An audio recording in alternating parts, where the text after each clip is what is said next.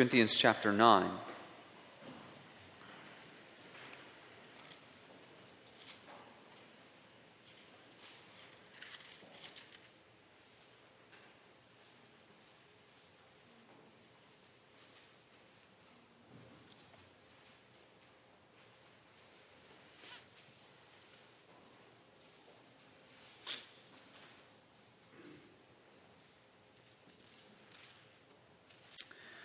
Begin at verse 23 and read through chapter 10, uh, verse 17. And then we'll read Article 33 in uh, the Belgic Confession as we continue our study of our confession of faith. Paul, here in 1 Corinthians 9, is speaking of the sacrifices, the personal sacrifices that he has made in his gospel ministry. And he says this at the beginning of verse 23. This is God's holy word, inspired for our good. Let us give our attention to its reading. 1 Corinthians 9, beginning in verse 23. I do all this for the sake of the gospel, that I may share in its blessings.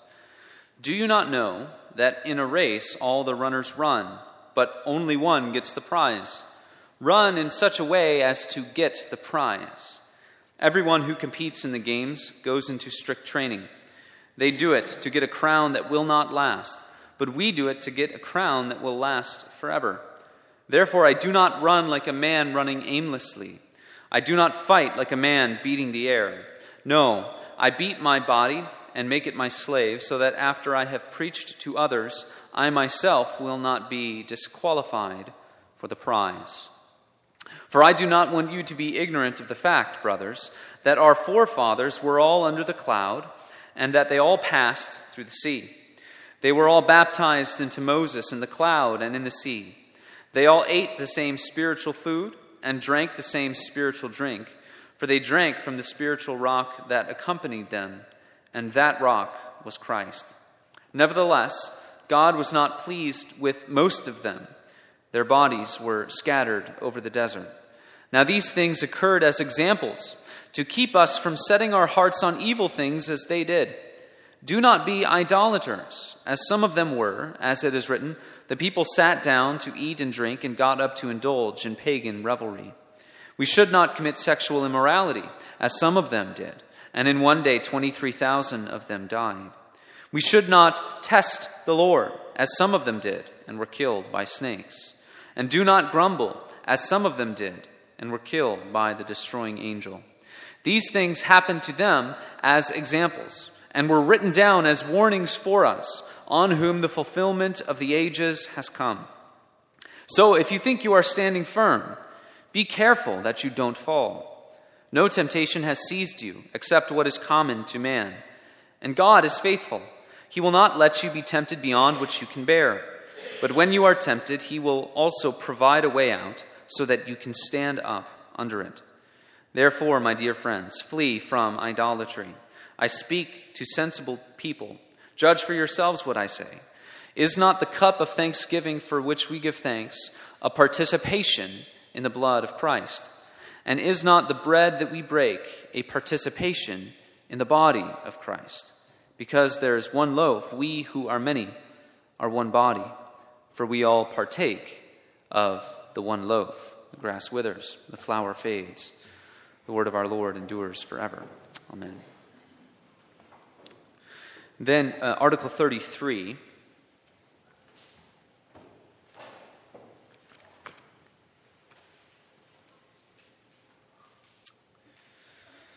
The sacraments. It says this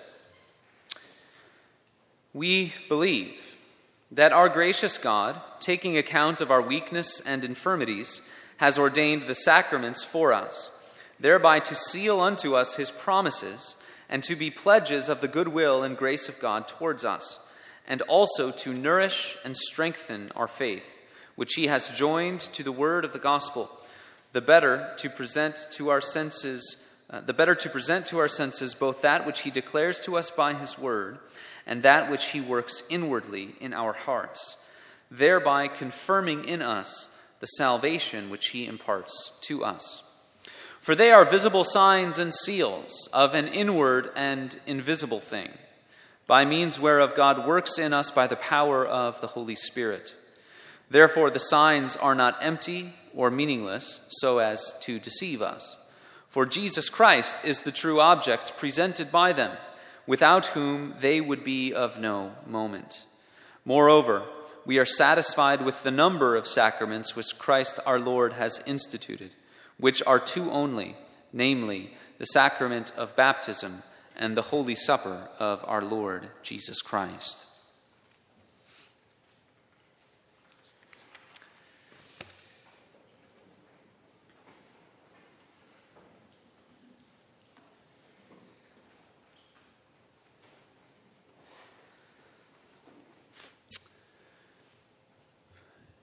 Human beings will normally eat when they are hungry and sleep when they are tired. I was uh, speaking with a, mentor of mine in the, the, ministry, and I was telling him about a, a I'll admit, a very strange uh, eating regiment that I followed during the week. And I was trying to break down for him this idea of eating windows, windows of time where I'm allowed to eat, and windows of time where I'm not allowed to eat. And uh, he's a very wise man, practical man, grew up in Nebraska, um, sort of a farm, a farm boy. Um, and he's kind of chewing on this a little bit, and he, and he looks at me and just sort of confused, and he just says, I don't know about all that. I eat when I'm hungry and I sleep when I'm tired. And I had to kind of walk away with my head down because of his searing logic. Uh, this, these are signs that our body gives to us to let us know that we need something eating when you're hungry, sleeping when you're tired. Food, hydration, and rest nourish and sustain us. And we all know through experience that these are things that our body needs in order to function correctly food and drink and sleep. This is this, the physical side of our existence. But what of the spiritual side?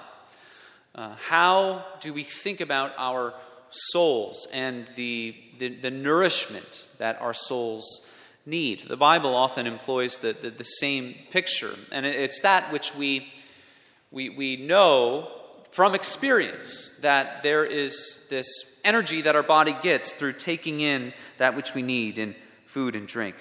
John Calvin has said uh, quite famously that Jesus Christ is the only life and nourishment for our souls. As he's working out his doctrine of communion, of the Lord's Supper, uh, he begins with that premise that Jesus Christ is the bread of life and that he came to give us living water by which we would never thirst again. He's the bread of life, uh, he is the living water for our souls. And these are effective pictures. They uh, they're, they're easy for us to grasp because of the way that, that we live our life. It's sort of that uh, getting to the point where you need something, you administer to the needs of your body, and then uh, once you have administered to that need, uh, you feel refreshed. And this tells us how we are to live our lives spiritually. And these are difficult waters to navigate, however. Uh, because however we think about them, we can't allow them to, uh, we can't allow this mindset to intrude upon the, the foundational doctrines of the gospel of Jesus Christ. We say that one comes to faith in Christ and is therefore declared innocent before God. And uh, when a person comes to faith in Jesus Christ, that pronouncement that they receive in the heavenly courtroom, it is eternal, it is unchangeable, it is secure. Jesus Christ, that, that bread of life, who gives us the life of our souls that is sure and steadfast and eternal, living water that we will never thirst again. And so, theologically, we have to understand that life in Christ is not taken away from us.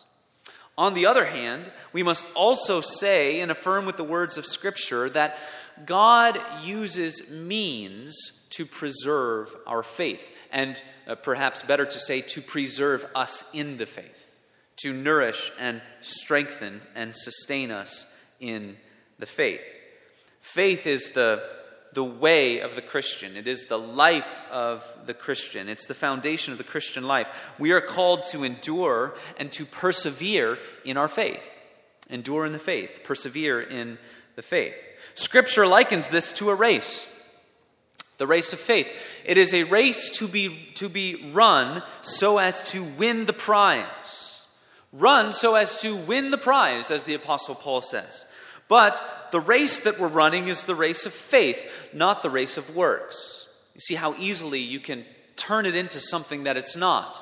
You, you think of running a race and you think of effort. You think of effort, you think of works, and all of a sudden you're thinking of salvation according to what you do. No, you're running the race of faith, running so as to win the prize. It's the, the race of God's grace, not of our own doing. Through this, through these commands and through this mentality, God is evoking, He's bringing out saving faith in us and helping us to persevere in that saving faith until the very end.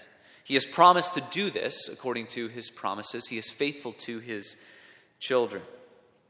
And the plain fact is also that God uses warnings in Scripture. How do we think about the warnings? Some people say, well, warnings are only uh, addressed hypothetically, they're only addressed to people who will uh, leave the church and thereby show themselves that they were never of the faith. But what we're going to see tonight is that God uses warnings as a means to evoke that saving faith in us. It's not so that we doubt our salvation as true salvation can never be taken away. But God uses warnings as a means to bring about saving faith in us. These are, uh, we, we have to go through these waters carefully because you, you, can get turned around in an instant. So uh, we'll ask for God's help as we do that, as we look to this word. But it's imperative to understand how all of this fits together in the Christian life. And the sacraments are at the very heart of it. The sacraments are at the heart of this discussion. They, they are the, uh, the visible Word of God, as it says in our standards. This is the visible Word of God, and it is an essential means by which God works saving faith in us, how He brings it out into our lives until the end of our time on earth. The sacraments are means of God's saving and sanctifying grace. They are signs pointing us to Christ and the gospel. They are seals which confirm the promises of God to us. So let's turn to this passage in 1 Corinthians chapter 9, beginning in uh, the end of chapter 9, beginning 23 through 27. Paul likens his faith to the pursuit of an athlete, an athlete who runs a race with all of his might. Run in such a way as to get the prize run to win the race. I, uh, I don't share this too often, but I ran cross country for a few years in high school. And I remember freshman year, your freshman year, you, you think of a three mile race as impossibly long and you think, why am I doing this? Why, why, am I participating in this sport? And I remember those first couple three mile races that I ran that were uh, embarrassingly longer than 20 minutes. You know, the, the times that I was getting were just so high and so terrible that I wasn't running in such a way as to get the prize. But about halfway through my freshman season, I started to put it all together. And then, freshman, uh, the, the summer after my freshman year, I ran every day and I was running hard. All of a sudden, sophomore year comes around and I know how to run the race. And it's like a, it was a completely different experience to line up at the, the start of a race and think, I could win this thing. The level of effort, the kind of exertion that I was giving to try and win the race. So, Paul is talking about uh, a high amount of effort here. Run so as to get the prize, run to win the race. Paul's spiritual walk is likened to strict training, he says, or that's what it says in our translation strict training. This is a, a word that is used very rarely in the New Testament. And, and I think it's because it, it can quite easily be construed as something that's connected to salvation by works. It's about exertion and, and putting forth great efforts. Paul's point is that even when salvation is by grace, which it is, we know Paul's gospel, we know what, what he has said, uh, we are saved by grace alone. His point is that in the context of salvation being by grace, we give effort in our spiritual life, in our spiritual walk. Author Kevin DeYoung, Pastor Kevin DeYoung, has said that it is a spirit filled, gospel driven, faith fueled effort. Spirit filled, that is, it is truly the Spirit who is doing this work in us, as Philippians 2 would say. It is gospel driven, it's rooted in that uh, we are saved by grace alone, we're saved by faith alone. And uh, so, gospel driven, saved by grace, and then faith fueled. It's not fueled by the sense of, I need to earn my salvation. It's fueled by our trust in Christ. And it's not navel gazing either. It's not, it's not this obsession with the self. It is rather preaching to our flesh. One of the greatest spiritual practices that you can develop is, is the practice of stopping, to, stopping listening to yourself and start preaching to yourself. The gospel of grace by Christ and who God declares you to be in Christ. So when you're faced with temptation, you preach to yourself, that is not who I am in Christ. Martyn Lloyd-Jones, famous for saying that. Stop listening to yourself, start preaching to yourself. And so, in the context of salvation by grace, it's okay to speak of effort. We speak of effort because it's driven by the gospel, it's filled with the Spirit, it is fueled by faith. Paul says, By the Spirit, we put to death the deeds of the body. John Owen has famously said, be killing sin, or it will be killing you. I'm sure he, he didn't mean to say that it kills itself. Be killing sin in your life, or it will be killing you. This idea of effort in the context of grace. Paul says that the eternal nature of our crown, that which awaits us, ought to spur us on in our race of faith. An athlete competes for something that's going to fade away.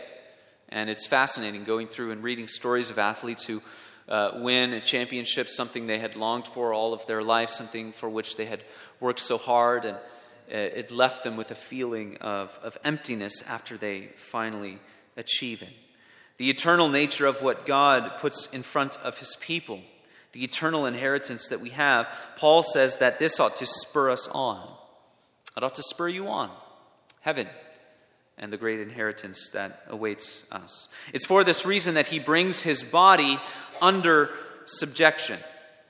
And what he means by this is, is simply to say that by the Spirit, Paul does not live in blind slavery to the desires of his body. He evaluates all things in terms of God's law. He has the wherewithal in his life to be able to live body and soul united unto the glory of God and to say, is this desire that I have, uh, if I feed this desire, is that sinful? Is this something that accords with God's law? Because of the sinfulness of our flesh, we, uh, we would be uh, falling into all kinds of, of gluttonous sins if we just followed our desires all of the time. To be a Christian is to grow in, in virtue and in service to God, and to think about ourselves as a unity of body and soul to the glory of God. So Paul says he runs with discipline, he runs with training so that he might not be disqualified. Now, that's a word that can make us really uncomfortable, isn't it? So that Paul might not be disqualified. It says here in verse 27 I beat my body and make it my slave, so that after I have preached to others, I myself will not be disqualified for the prize. So, does Paul doubt his salvation? Does Paul think that there's a possibility that he loses his standing in Christ? No. No, he doesn't. Think about what he says in 1 Corinthians chapter 1, all the way back to the beginning of this letter. He says this I give thanks to my God always for you because of the grace of God that was given you in Christ Jesus, that in every way you were enriched in him in all speech and all knowledge, uh, uh, even as the testimony about Christ was confirmed among you so that you are not lacking in any spiritual gift as you wait for the revealing of our Lord Jesus Christ, who will sustain you to the end.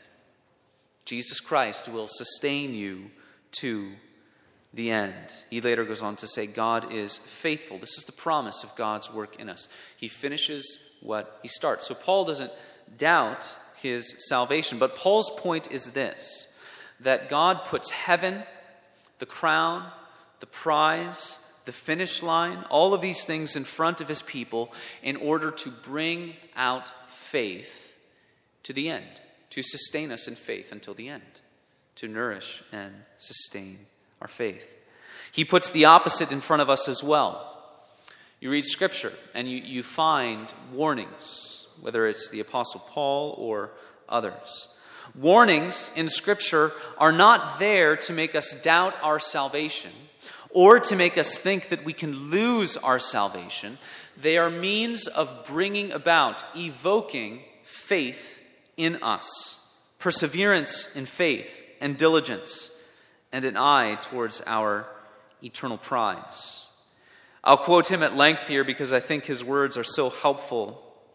Charles Spurgeon said this, speaking of warnings in the Bible. This is actually dealing with the warnings found in Hebrews chapter 6, which are some of the ones that uh, people struggle with the most.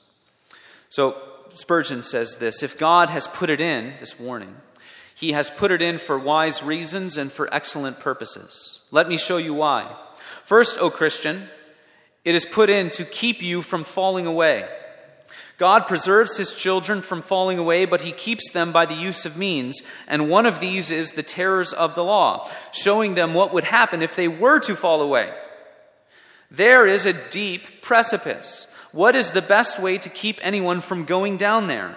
Why, to tell him that if he did, he would inevitably be dashed to pieces. In some old castle, there is a, a deep cellar where there is a vast amount of fixed air and gas which would kill anybody who went down. What does the guide say? If you go down, you will never come up alive. Who thinks of going down? The very fact of the guide telling us what the consequences would be keeps us from it. Our friend takes away from us a cup of arsenic. He does not want us to drink it, but he says, if you drink it, it will kill you. Does he suppose for a moment that we should drink it? No. He tells us the consequences, and he is sure we will not do it. So God says, My child, if you fall over this precipice, you will be dashed to pieces. What does the child do? He says, Father, keep me, hold me up, and I shall be safe. It leads the believer to a greater dependence on God, to a holy fear and caution because he knows that if he were to fall away, he could not be renewed. And he stands far away from that great gulf because he knows that if he were to fall into it, there would be no salvation for him. So, this is the way that we think about the warnings of Scripture, not to make us doubt our salvation, but this is how God evokes saving faith in us. It's also how we think about the sacraments that these are the means that God uses the preaching of the word, the sacraments, the life inside of the church. This is God's means to sustain us and nourish us in the faith. So we read in our confessions of faith and in the scriptures that the sacraments are a means of grace. They are a means of God's grace in our lives, which we need each and every day. Just as in the Old Testament, we are nurtured through earthly elements which convey supernatural grace. Paul says this, 1 Corinthians 10. All the Israelites were baptized into Moses in the cloud and in the sea. They all ate the same spiritual food and they drank the same spiritual drink. For they drank from the spiritual rock that followed them or accompanied them, and that rock was Christ. The earthly food and drink for the Israelites was spiritual. The manna from heaven, the water from the rock, it was spiritual. God was using that to bring about faith in many of them, even though it was an earthly food as well. God communicated the gospel of grace, that He is a God who saves by grace through these signs. You would not have this food, you would not have this water, if not for me. The sacraments work the same way. They are God's visible word to us. They remind us that uh, the supper reminds us that Jesus is the bread of life, that it's only by his blood that we can be forgiven. Baptism reminds us that we need to be cleansed from our sin. We need to be united to Jesus Christ in and through faith. So we read in our confession that the sacraments present Christ to us. Christ is the object of these sacraments, which Paul says in 1 Corinthians chapter 10. The rock was Christ. The rock was Christ. Here, uh, he's weaving together the Lord's Supper and the experience of the, uh, the Israelites. The Lord's Supper, the water from the rock in Exodus chapter 17. It says in Article 33 that God does this because of our weakness and our infirmities, because we are weak, because we need help.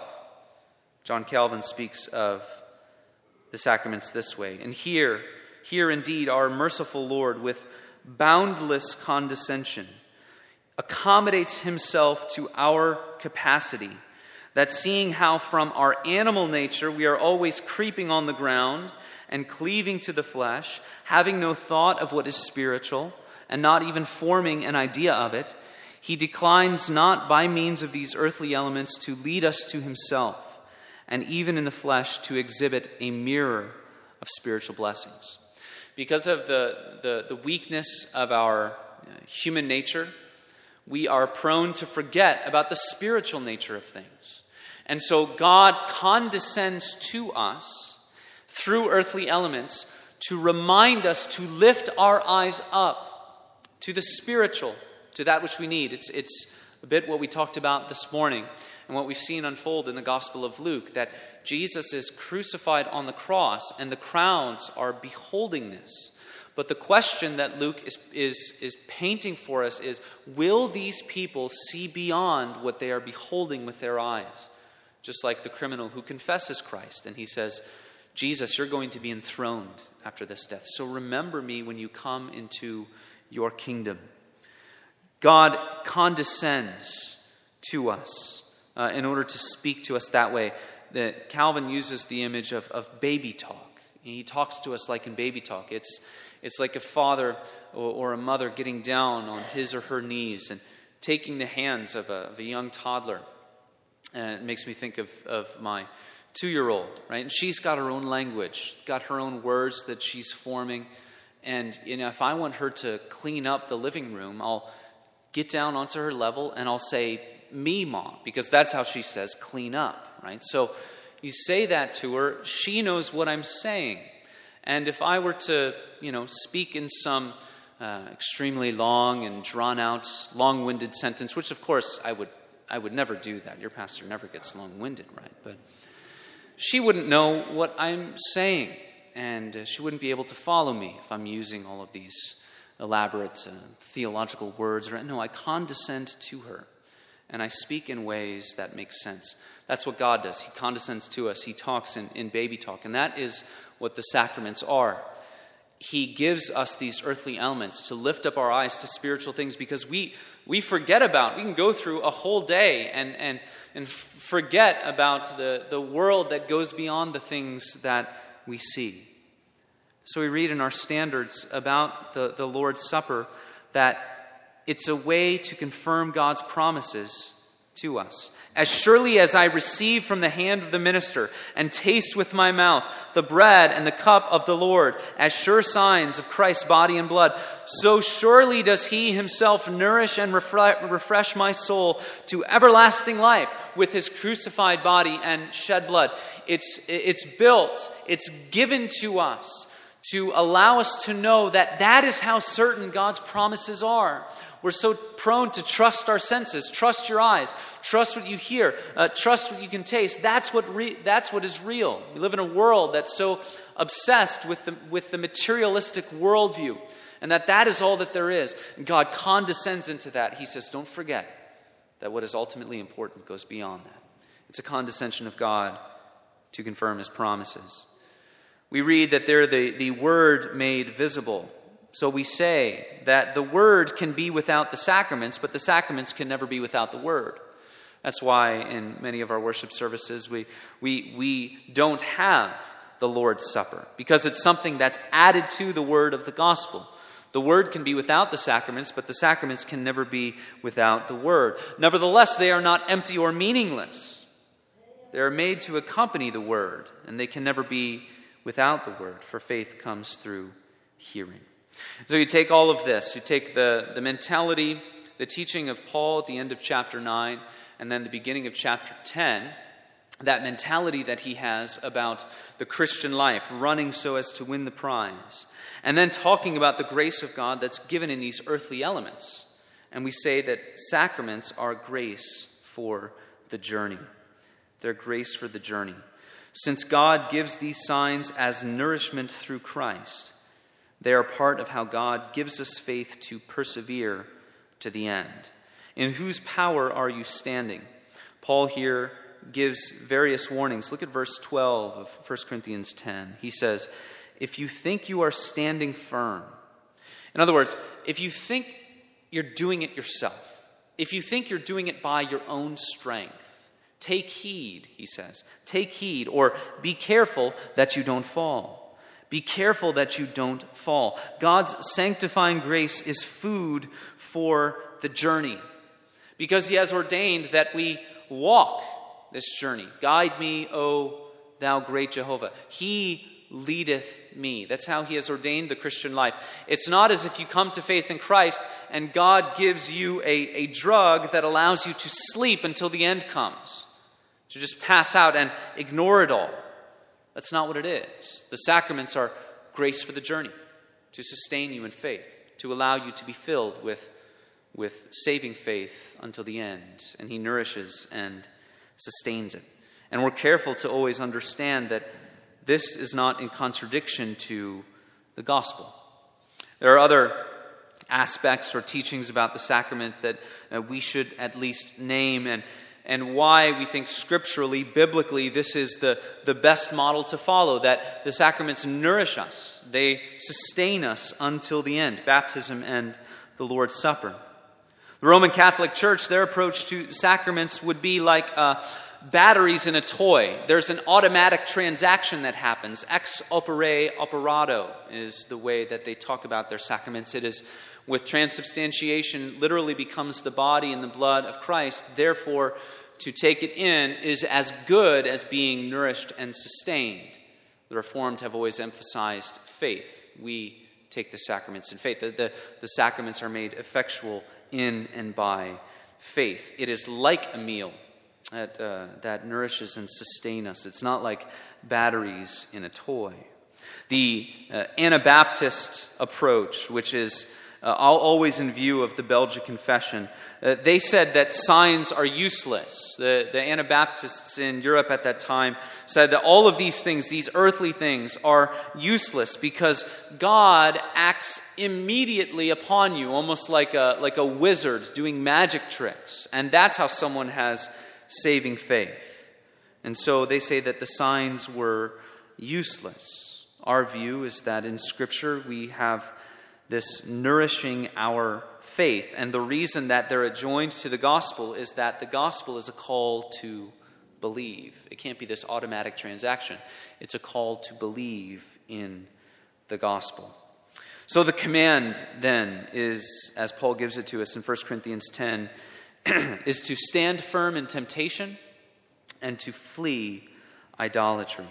First, stand firm in temptation. A healthy faith looks to what God has promised us to stand firm unto temptation. Know who you are, preach to yourself. Affirm who you are in Jesus Christ. That is what a healthy faith does. A healthy faith also understands on our spiritual journey that God has never brought us to a place where it is impossible to obey Him. He never gives us a temptation that is too great for us. The call of God will never bring you where the grace of God cannot sustain you. A healthy faith knows that and recognizes that. And that's why we read in passages like this that we are to stand firm in temptation, knowing that it is in Christ that we stand, by the power of the gospel and by the power of God's grace working in us. Firm in temptation, also to flee idolatry. Flee idolatry. This is something that Paul sees in many of the Old Testament Israelites that uh, the, the greatest desire of their souls was not the true God. And, if, and God needs to be the greatest delight of our souls. And that is something that uh, the, the preaching of the gospel and the sacraments bring out in us, nourishing us and sustaining us.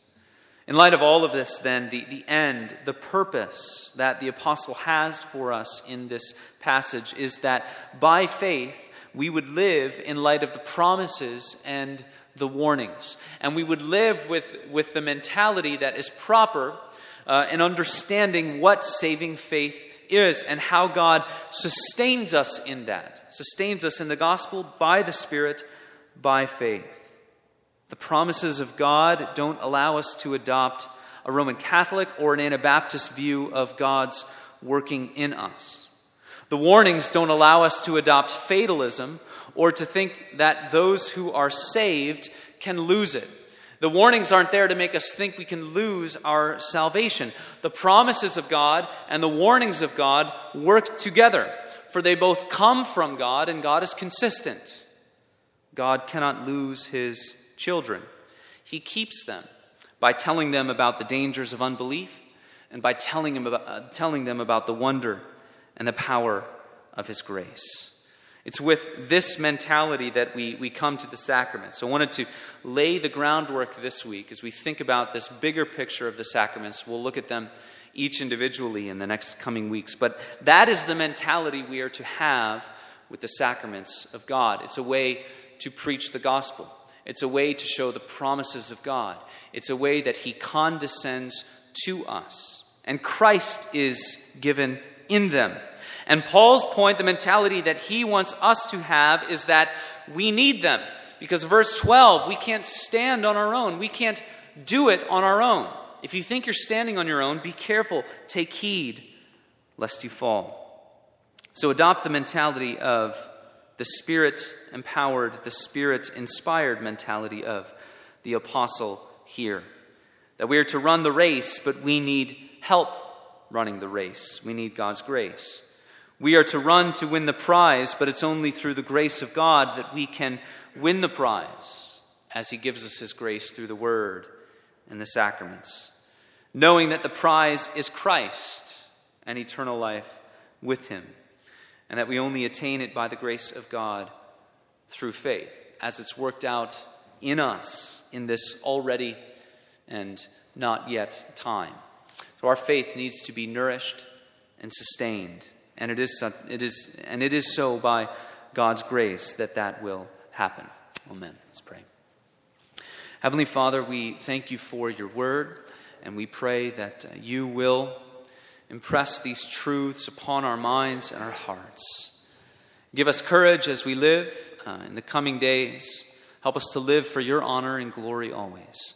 We pray in Christ's name. Amen. Let's close by singing words of Psalm 23 in our blue hymnal, uh, number 38. Let's stand together and uh, sing all sing all the verses of number 38, The Lord's my shepherd.